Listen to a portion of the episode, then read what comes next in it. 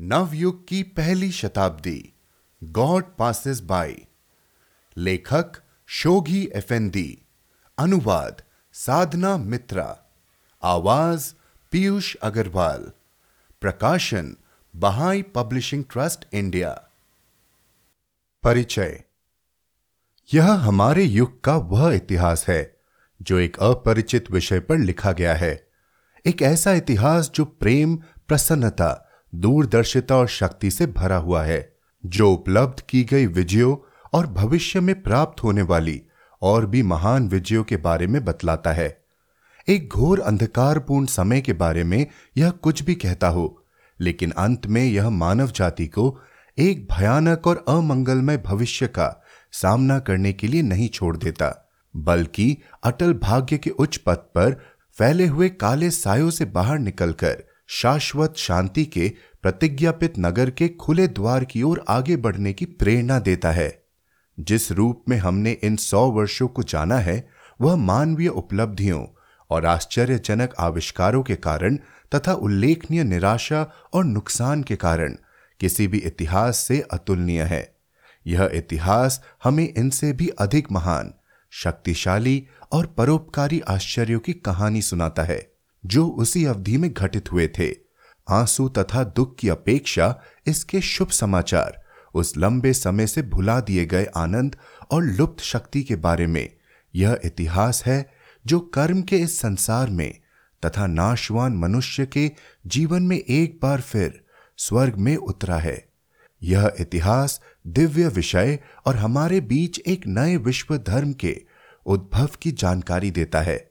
एक ऐसा धर्म जो दुनिया में अतीत के सभी धर्मों के उत्तराधिकारी के रूप में आया है, जो सभी को स्वीकार करता है, सभी को पूर्ण करता है, सभी के आम उद्देश्य को पराकाष्ठा पर ले जाता है और ईसाइयों के लिए, गॉस्पेल के लोगों के लिए यह विशेष आह्वान लेकर आया है कि वे संपूर्ण पृथ्वी पर इसके प्रसार के लिए उठ खड़े हों। यह कहानी एक प्रतापी और गौरवशाली एकाकी व्यक्तित्व पर केंद्रित है। इसकी प्रेरक जीवनदायी शक्ति मानव जाति के प्रति, उसका असीम अलौकिक प्रेम है, और इस प्रेम के उत्तर में उसके द्वारा अपने निष्ठावानों के हृदयों से प्राप्त किया गया अनुग्रह है। इस इतिहास के मानवीय पहलू का विषय प्रेम, संघर्ष और मृत्यु है। यह हम जैसी स्त्री पुरुषों की कहानी सुनाता है, जिन्होंने केवल प्रेम के निमित्त अपना सब कुछ यहाँ तक कि स्वयं को भी दाव पर लगा दिया। यह वीरान घरों टूटे हुए दिलों, शोक, निष्कासन, कष्ट तथा पारलौकिक उद्देश्य की कहानी सुनाता है। एक लंबे समय तक ऐसा प्रतीत होता रहा, मानो दुनिया बहुत ही दुखी है, और तुच्छ बातों से ही इतना अधिक संतुष्ट है कि इतने आध्यात्मिक एवं सार्वभौमिक प्रकटीकरण को व्यवहारिक रूप से स्वीकार करने में समर्थ नहीं हो पा रही है। अत्याचार के हाथों प्रभु धर्म का हिंसात्मक विनाश होना निश्चित लग रहा था। विभिन्न प्रांतों में उच्च स्थानों पर ऐसे कई लोग थे जो प्रभु धर्म के बारे में जानते थे, जो इसके अनुयायियों पर किए गए क्रूर अन्याय से परिचित थे और न्याय के लिए उनके विरोध और आग्रहों को सुन चुके थे। लेकिन ध्यान देने वाला या सहायता करने वाला कोई नहीं था। यह अजीब और दयनीय है कि एक ऐसे उत्साह और जिज्ञासा से भरे युग ने, जो इतनी खोज कर चुका हो, अब आध्यात्मिक जगत का ज्ञान प्राप्त किए बगैर ही इसे छोड़ दे और सबसे महत्वपूर्ण सच्चाई को जानने से चूक जाए। बाहुल्ला के अलावा, अब तक कोई भी अवतार अपनी पहचान के लिए इससे बढ़कर साक्ष्य लेकर इस दुनिया में नहीं आया। न ही अपनी सक्रियता की पहली शताब्दी में, पहले के किसी भी धर्म ने इसकी जितनी उपलब्धियाँ हासिल की हैं, जो पृथ्वी के इस छोर से उस छोर तक दूर दूर तक फैली है। ईश्वर अवतार का सबसे शक्तिशाली साक्ष्य सदा से ही उसके स्वयं के व्यक्तित्व में और उसके शब्द की प्रभावशीलता में पाया जाता है। बाहुल्ला ने मनुष्य के हृदयों में आस्था और आनंद की ज्वाला एक बार फिर प्रज्वलित कर दी। उनका ज्ञान सहज और जन्मजात था। जिसे किसी विद्यालय में प्राप्त नहीं किया गया था। कोई भी उनके ज्ञान या विवेक को चुनौती नहीं दे सकता था, या इससे अप्रभावित नहीं रह सकता था। यहाँ तक कि उनके सबसे प्रबलतम शत्रु भी उनकी महानता को स्वीकार करते थे। उनके अंदर सभी मानवीय पूर्णताएँ थी। उनका सामर्थ्य असीम था। विपत्तियाँ और कष्ट उनकी दृढ़ता और शक्ति को बढ़ा देते थे। एक दिव्य चिकित्सक के रूप में उन्होंने इस युग की बीमारी को समझा और इसकी औषधि निर्धारित की। उनकी शिक्षाएँ सार्वभौमिक थी, जिनसे संपूर्ण मानव जाति प्रकाशित हुई। उनके स्वर्गारोहण के पश्चात उनकी शक्ति और अधिक विपुल मात्रा में प्रवाहित हो रही है। भविष्य के बारे में संपूर्ण ज्ञान रखने के मामले में उनकी बराबरी करने वाला कोई न था। बहुत सी घटनाओं ने उनके इस ज्ञान की सत्यता का प्रमाण दिया है। और अब भी दे रही है। एक दूसरा साक्ष्य जो प्रत्येक अवतार अपने साथ लाता है, वह है अतीत की पुष्टि। अतीत में की गई भविष्यवाणी का साक्ष्य। इस दिवस में कुरान में की गई भविष्यवाणियों के पूरे होने के बावजूद इस्लाम धर्म को मानने वाले बहाई धर्म पर अत्याचार करने से नहीं रुके, बल्कि यह अत्याचार चौंका देने वाला और कुख्यात बन गया। सौ या इससे कुछ अधिक वर्षों के अंदर ही ईसा मसीह और बाइबल की भविष्यवाणियों का पूरा होना पश्चिम में सामान्य जानकारी और टिप्पणी का विषय रहा है। लेकिन इन भविष्यवाणियों का पूरा होना बाहुल्ला की शिक्षाओं में निहित है। उनके धर्म की घोषणा सन 1844 में की गई। यह वह वर्ष था जब एडिक्ट ऑफ़ टॉलरेशन के द्वारा यहूदियों को उन्हीं की भूमि से बाहर किए जाने के मुसलमानों के कड़े निर्णय में छूट दी गई थी और यहूदियों का समय पूरा हुआ था। यह आगमन बहुत विलंब से और अत्याचार एवं अन्याय के धार्मिक अवास्तविकता एवं अविश्वास के उस दौर में हुआ है, जब ईश्वर एवं मनुष्य के लिए प्रेम ठंडा पड़ चुका था, जब लोग भौतिक व्यस्तताओं और विलासिता में डूबे थे। ऐसे में ईश्वर अवतार रात को एक चोर की तरह आए और यहाँ हमारे बीच रहे, जबकि लोग आध्यात्मिकता से विरुद्ध गहन रूप से नींद में डूबे हुए थे। उन्होंने आत्माओं की परीक्षा ली।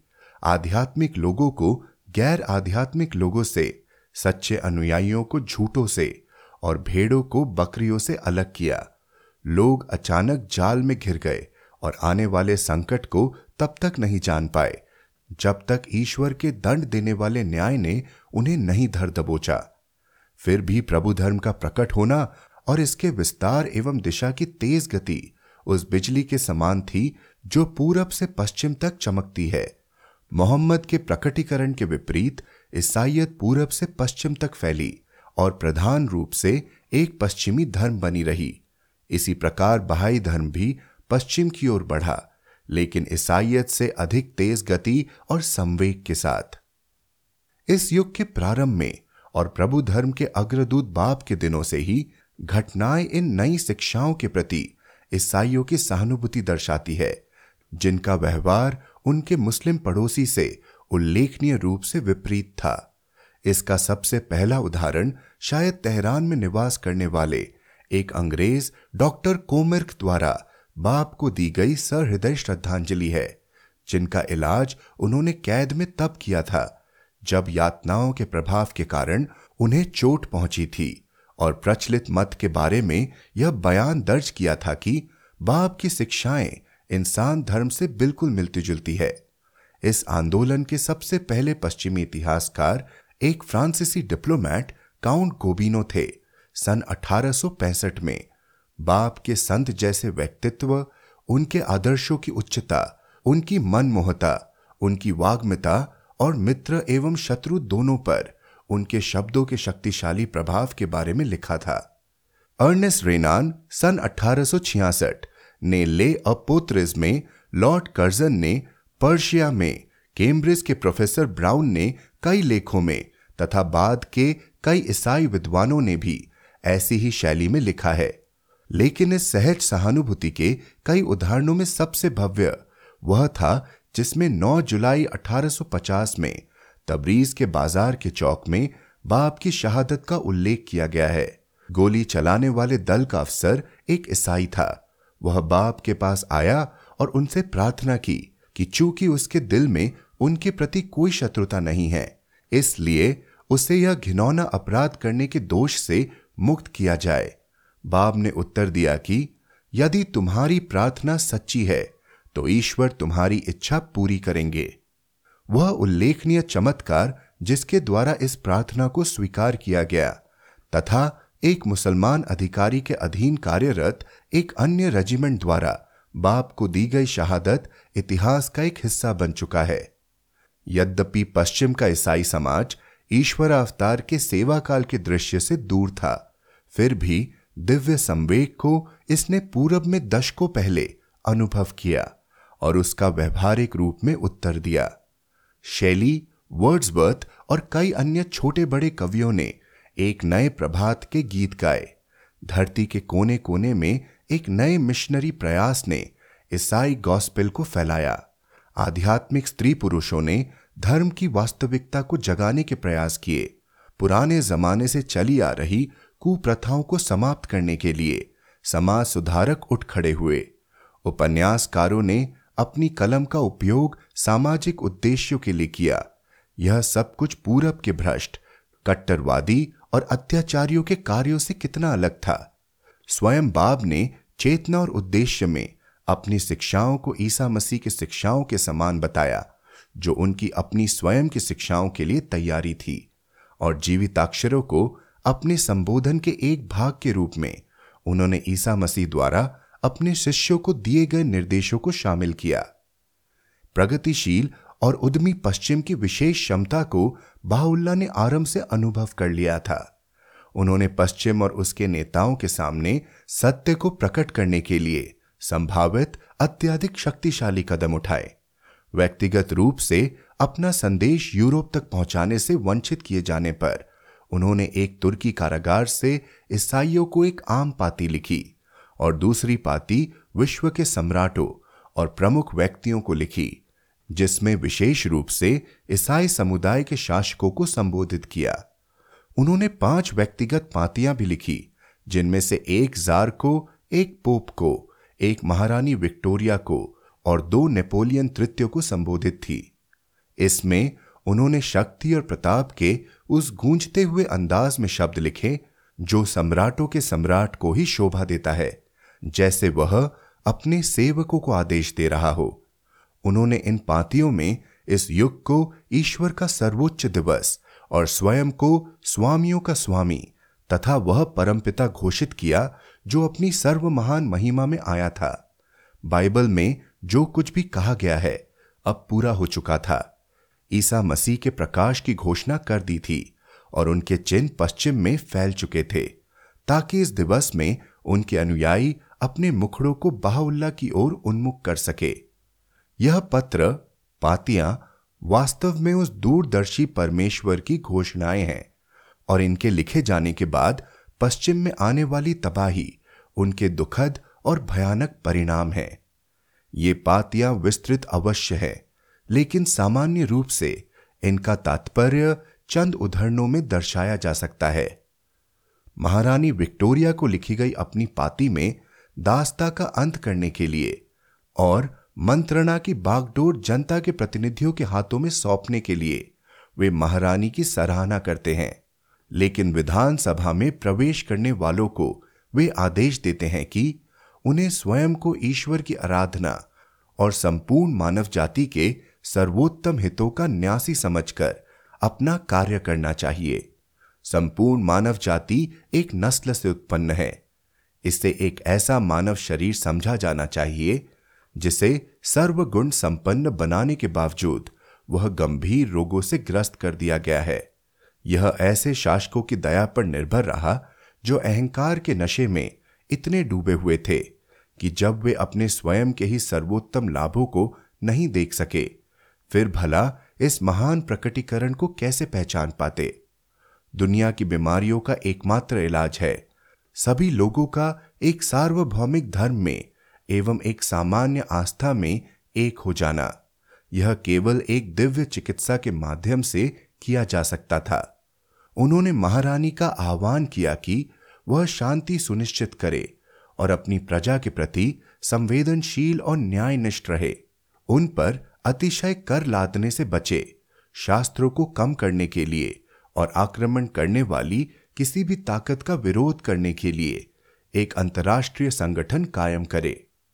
पोप को संबोधित उनकी पांति में सभी ईसाइयों से एक उत्कट, प्रेमपूर्ण अपील की गई है कि वे ईश्वर के इस प्रतिज्ञापित दिवस को पहचाने, ताकि वे इसके प्रकाश में आए और अपने स्वामी का जयघोष करें और उसके नाम पर प्रभु साम्राज्य में प्रकाश करें। उनकी सृष्टि प्रकाश के लिए हुई थी। और वह परमेश्वर उन्हें अंधकार में देखना पसंद नहीं करता। ईसा मसीह ने इस दुनिया को प्रेम और चेतना के द्वारा इसलिए पवित्र किया था, ताकि इस युग में यह उस दयालु के हाथों जीवन प्राप्त कर सके। यही है परम पिता का वह आगमन, जिसके बारे में ईसाई यहाँ ने कहा था। जो शिक्षाएँ वह अब दे रहे हैं, वे वही हैं जिन्हें ईसा मसीह ने तब बचा रखी थी जब उन्होंने कहा था कि तुमसे कहने को मेरे पास और भी बातें हैं, लेकिन अभी तुम उन्हें सहन नहीं कर सकते। वे पोप को आदेश देते हैं कि वह इससे जीवन का प्याला लेकर उसका पान करे और इसे उन लोगों को अर्पित करे जो सभी धर्मों के लोगों के बीच से इसकी ओर उन्मुख होते हैं। अलेक्जेंडर द्वितीय द्वारा अपने स्वामी से की गई प्रार्थना का उत्तर तथा उन्हीं के एक राजदूत द्वारा बाहुल्ला के साथ उस समय किए गए दयालुतापूर्ण व्यवहार के सम्मान में था, जब बाहुल्ला कैद में जंजीरों से जकड़े हुए थे।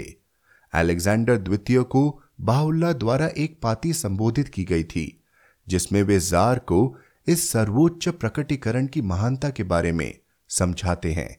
उसे बतलाते हैं कि इस दुनिया के मोक्ष के लिए इस ईश्वर अवतार ने स्वयं को हज़ारों विपदाओं का शिकार होने दिया है। और अब मनुष्य को नवजीवन प्रदान करने के बाद मनुष्य ही उन्हें मौत की धमकी दे रहे हैं। वे जार को आदेश देते हैं कि वह इस अन्याय के बारे में सबको बताए और ईश्वर एवं उसके साम्राज्य के प्रेम के लिए ईश्वर की राह में स्वयं की भेंट चढ़ा दे। ऐसा करने से उसे कोई हानि नहीं होगी, बल्कि इस लोक और उस अगले लोक में उसे पुरस्कार मिलेगा। उस सम्राट के लिए महान आशीर्वाद सुरक्षित रखा गया है, जो अपना हृदय अपने स्वामी को अर्पित करेगा। नेपोलियन तृतीय को संबोधित अपनी दो पातियों में बाहुल्ला उस सम्राट को मानव जाति की एकता के बारे में समझाते हैं, जिसकी बीमारियाँ तब तक ठीक नहीं होगी जब तक सभी राष्ट्र अपने अलग अलग हितों के बारे में सोचना छोड़कर एक मत नहीं होंगे। और एक साथ मिलकर ईश्वर की योजना को लागू नहीं करेंगे। मानव जाति को एक शरीर और एक आत्मा के समान होना चाहिए। इस युग में ईश्वर प्रत्येक मनुष्य से आस्था के एक ऐसे उच्चतर स्तर की मांग कर रहा है, जो इस दुनिया ने पहले कभी प्राप्त नहीं किया है। सभी को सत्य की शिक्षा देने एवं ईश्वर के धर्म के लिए कार्य करने का आदेश दिया गया है। लेकिन इस सेवा में कोई भी तब तक अच्छे परिणाम नहीं दे पाएगा, जब तक वह पहले अपने चरित्र को पवित्र और श्रेष्ठ नहीं बना लेता। बाउल्ला ईसाई धर्माधिकारियों को अपने एकांतवास का परित्याग करने, लोगों के जीवन में घुलने मिलने और विवाह करने का आदेश देते हैं।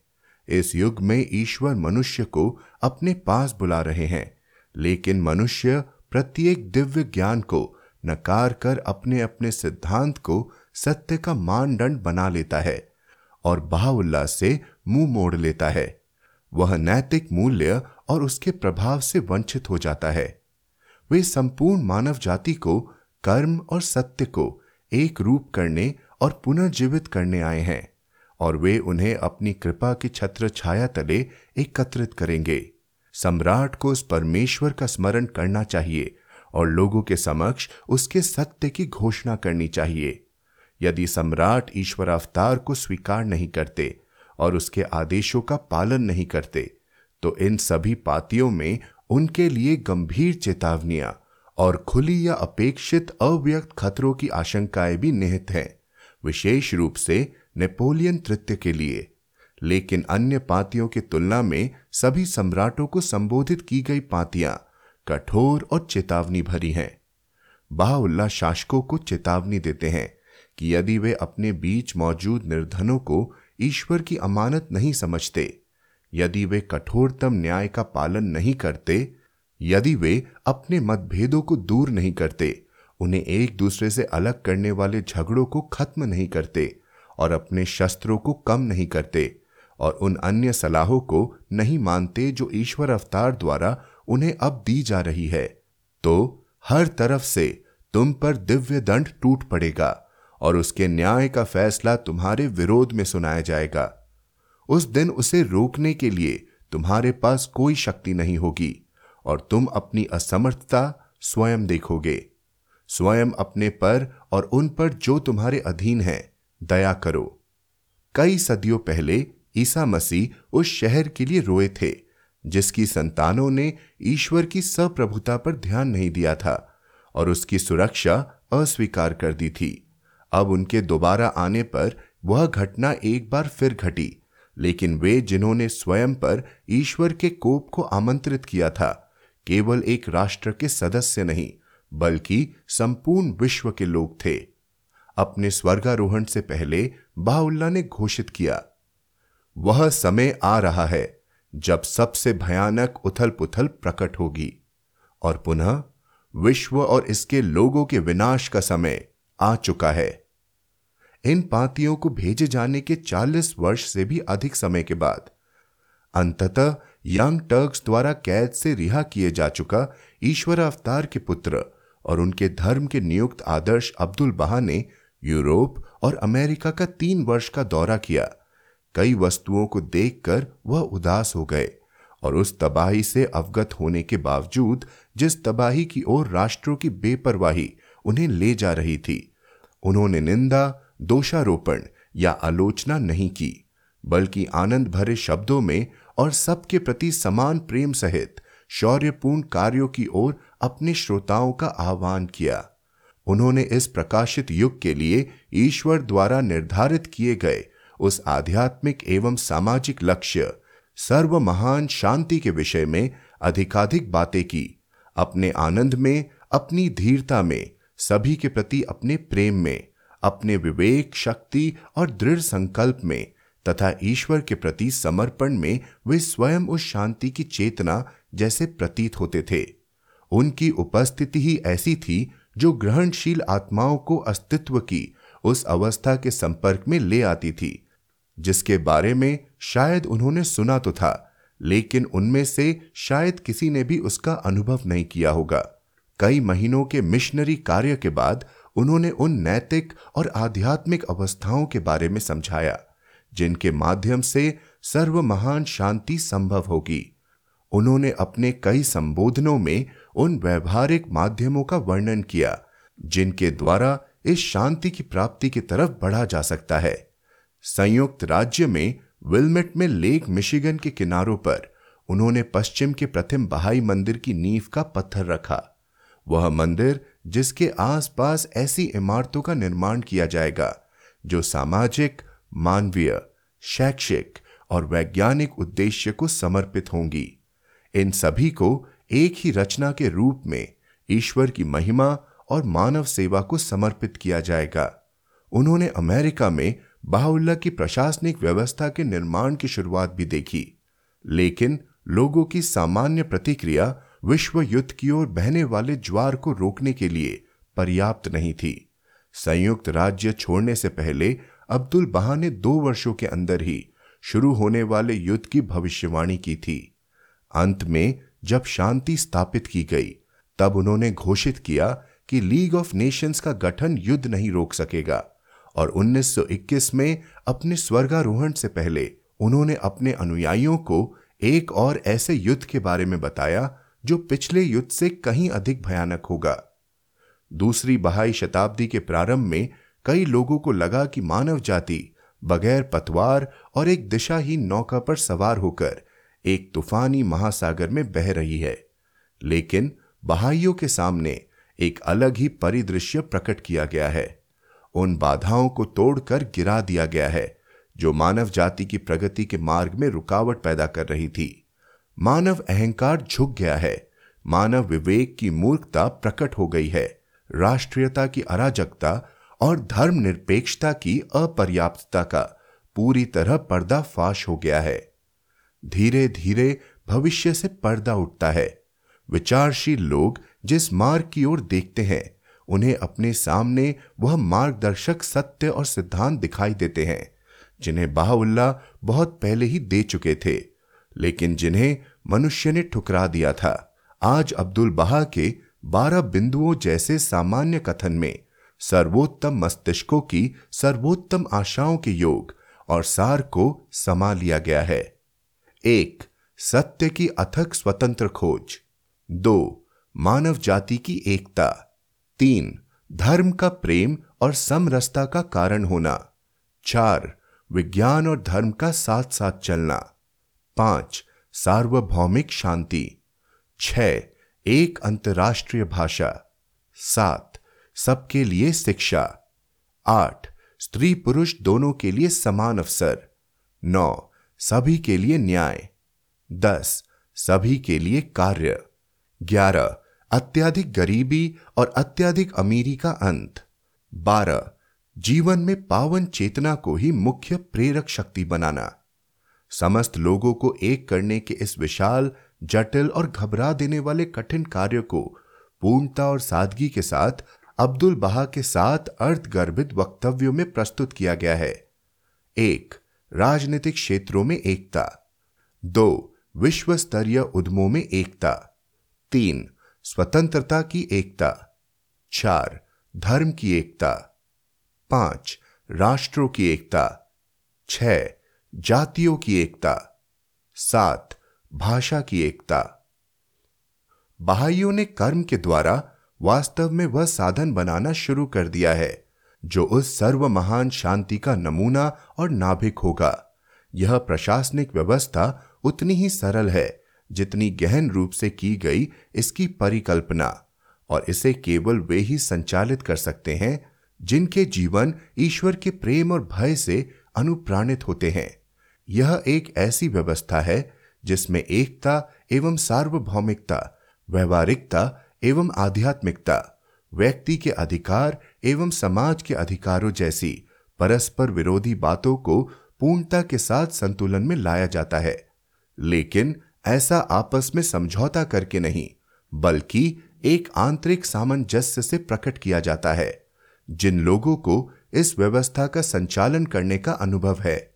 उनका कहना है कि यह व्यवस्था उन्हें एक मानव शरीर के समान लगती है, जिसे उसके अंदर की आत्मा को व्यक्त करने के लिए बनाया गया है। विलमेट में झील के किनारे प्रभु प्रशंसा का पूरा मंदिर खड़ा है। यह सर्व महान शांति की चेतना का प्रतीक है और ईश्वर की वह भव्यता है जो मनुष्यों के बीच बसने के लिए नीचे उतर आई है। इस मंदिर की दीवारें पारदर्शी हैं, जो एक ऐसी खुली सजावट से बनी हुई है, जैसी कि नकाशी किए हुए पत्थरों में पाई जाती हैं और यह कांच से रेखांकित की गई हैं। जितने भी प्रतीकों की कल्पना की जा सकती है, वे सभी इस नमूने में गूठे हुए हैं। जैसे कि सूर्य, चंद्र और तारामंडल का प्रकाश, और ऐसे आध्यात्मिक स्वर्गों का प्रकाश जो आज के एवं बीते हुए कल के महान ईश्वर अवतारों द्वारा प्रकट किए गए थे। क्रॉस के विभिन्न रूप, अर्ध चंद्राकार और नौकोण तारा जो कि बहाई धर्म का चिन्ह है। इस मंदिर में कभी अंधेरा नहीं होता। दिन में यह उस सूर्य की रोशनी से प्रकाशित रहता है, जिसकी किरणें इसकी छिद्रित दीवारों के कारण हर तरफ़ से इसे प्रकाश से भर देती है और रात को इसे कृत्रिम रूप से प्रकाशित किया जाता है। अंधकार के बीच इसका सजावटी आकार प्रकाश से भर उठता है। आगंतुक तो किसी भी ओर से आए, मंदिर का स्वर्ग की ओर उन्मुख होता हुआ आकार, आराधना का भाव दर्शाता हुआ प्रतीत होता है और ऊपर से देखने पर यह एक ऐसे नौकोण तारे जैसा दिखता है जैसे धरती पर अपना विश्राम स्थल ढूँढने के लिए स्वर्ग से नीचे उतर आया हो। लेकिन लोगों को उनकी प्रतिज्ञापित भूमि में ले जाने के लिए तथा सर्व महान शांति प्राप्त करने के लिए यह विश्व उन लोगों के उठ खड़े होने का इंतज़ार कर रहा है, जिन लोगों का सम्राटों के उस सम्राट ने इस कार्य के लिए आह्वान किया है, अर्थात पश्चिम के ईसाई एवं चर्च। वस्तुतः ईसा मसीह ने कहा था, आओ ताकि मैं तुम्हें मनुष्यों के मछुआरे बना दूँ। और आज हम कहते हैं, आओ ताकि मैं तुम्हें विश्व को जीवित करने वाले बना दूँ। देखो, यह कृपा का युग है। आओ ताकि मैं तुम्हें मेरे साम्राज्य के सम्राट बना दूँ। यदि तुम मेरी आज्ञा का पालन करते हो तो तुम वह देखोगे, जिसका हमने तुम्हें वचन दिया है। और मैं अपनी महानता के साम्राज्य में सदा के लिए तुम्हें अपनी आत्मा के मित्र और अपने सामर्थ्य के स्वर्ग में अपनी सुंदरता के साथी बना दूँगा। जी टाउनसेंड।